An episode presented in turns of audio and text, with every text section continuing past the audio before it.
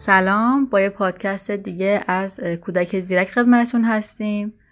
امروز قرار راجع به بچه هایی که به اوتیسم مبتلا هستن صحبت بکنیم. که اصلا اوتیسم چی هست چه تعریفی داره و راه تشخیصش چیه.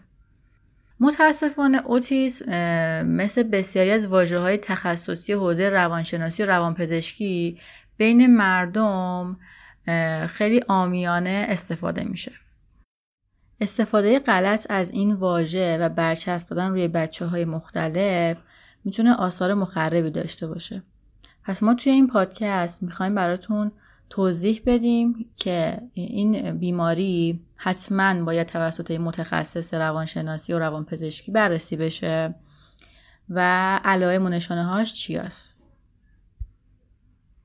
پژوهش های زیادی در داخل و خارج از کشور صورت گرفته که توی این تحقیقات گفته شده که عملکرد غیرعادی مغز باعث ایجاد حالات اوتیسم میشه.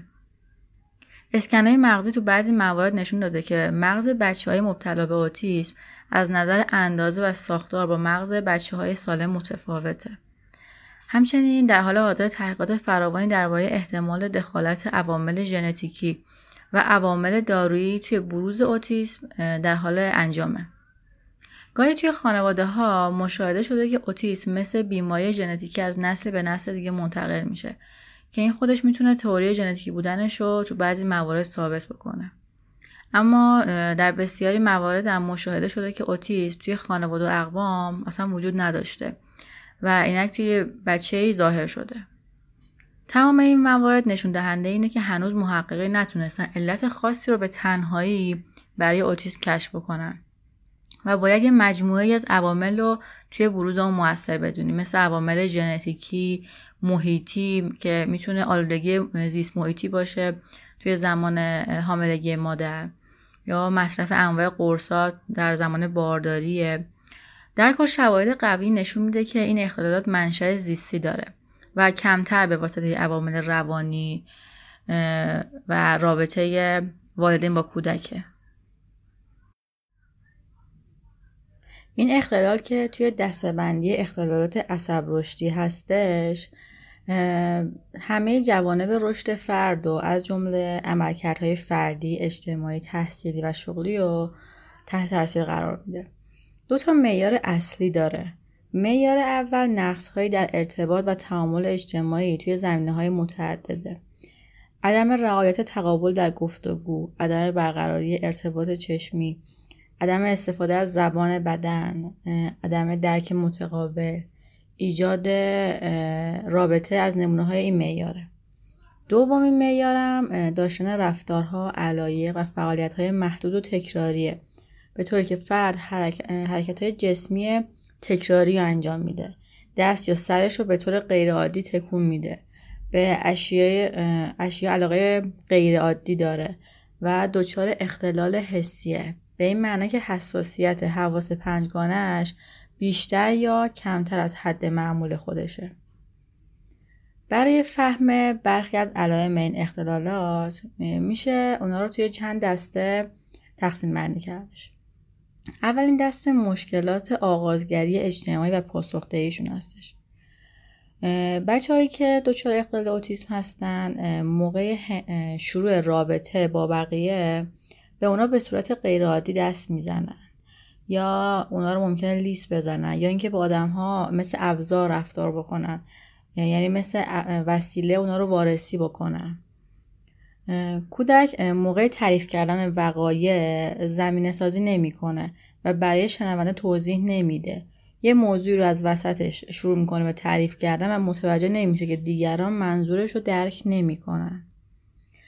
نشونه دیگه اینه که وقتی اسم بچه رو صدا می‌کنن یا مستقیما باش حرف می‌زنن عکس نشون نمیده. عکس مثل لبخند زدن برگردوندن سر نگاه کردن به چشم مخاطبش. نشونه دیگه اینه که گاهی اوقات چیزایی میگه بدون اینکه مخاطب خاصی داشته باشه یا حتی به خودش حرف می‌زنه. دسته دیگه مشکلات ارتباط غیر کلامیه وقتی که سر رو به نشونه آره یا نه تکون میدین منظورتون رو متوجه نمیشن این بچه ها یا موقع حرف زدن با دیگران از حرکات دست و سرشون استفاده نمی‌کنن. یعنی دست و سر کاملا بی حرکت و خشکه. موقع ارتباط با بقیه از حالات صورتشون استفاده نمی‌کنن. یعنی هیچگاه غمگینی یا تعجب یا حس ترس شادی رو تو چهرهشون نمیشه دیدش مثلا چشماشون رو به نشونه تعجب گرد نمی‌کنن. یا صورتشون دوش غم و نشون داده نمیشه. دسته دیگه اشتغال ذهنی با اشیا و موضوع ها هستن. مثلا به وسیله یا حیوان خاصی علاقه شدید و عجیبی دارن. یعنی دائم در مورد اون حرف می‌زنن اون رو نشون میدن یا نامش رو می‌برن.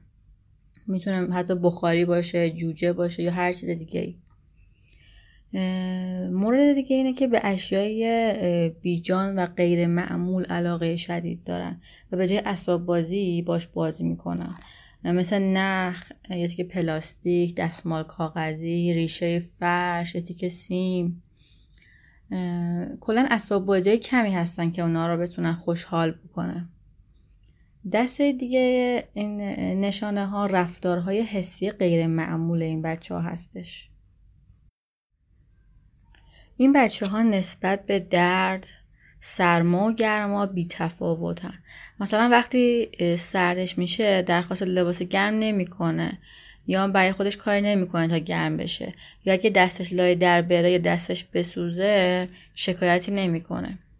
به شدت و به صورت غیرعادی از گرفتن ناخون کوتاه کردن موهاشون و مسواک زدن منزجرن. و هیچ وقت به این قبیل کارا عادت نمی‌کنن. مورد بعدی اینه که اختلال بینایی ندارن. اما اشیا رو که می‌خوان ببینن از زاویه گوناگون چشماش نگاه می‌کنه. مثلا از گوشه چشمش با چشم ریز شده یا به چشماش خیلی نزدیک می‌کنه یا خیلی دور می‌کنه. دسته دیگه این نشانه های رفتاریشون رفتارهای کلیشه ای هستن کارهای تکراری می‌کنن مثل باز و بسته کردن در اتاقا یا خاموش و روشن کردن چراغا به مدت زیاد. یا اینکه مرتب دستاشون رو بیدلیل کنار گوششون قرار میدن. یکی از نشونه های دیگه اینه که اسباب بازیشون رو به شکل ردیفی پشت سر هم میچینن. و مدل دیگه رو برای چیدنشون امتحان نمی‌کنن تجربه نمی‌کنن. و ممکنه ساعتها با یه اسباب بازی ساده و حتی گاهی یه شی بازی بکنن بدون اینکه خسته بشه یا حوصلهشون سر بره. اینا نشانه های اوتیسم هستن و داشتن یه نشونه یا دو نشونه توی یه بچه دلیل نمیشه که ما بهش برچسب اوتیسم بزنیم.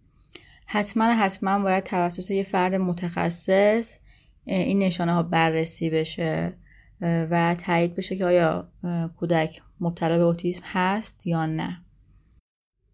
امیدواریم که از این پادکست لذت برده باشید. اگر سوال مسئله هم بودش ما پاسخ خواهیم بود. لازمه که به تلگرام یا این استه کودک زیرک پیام بدید تا پاسخگوی شما باشیم. ممنون.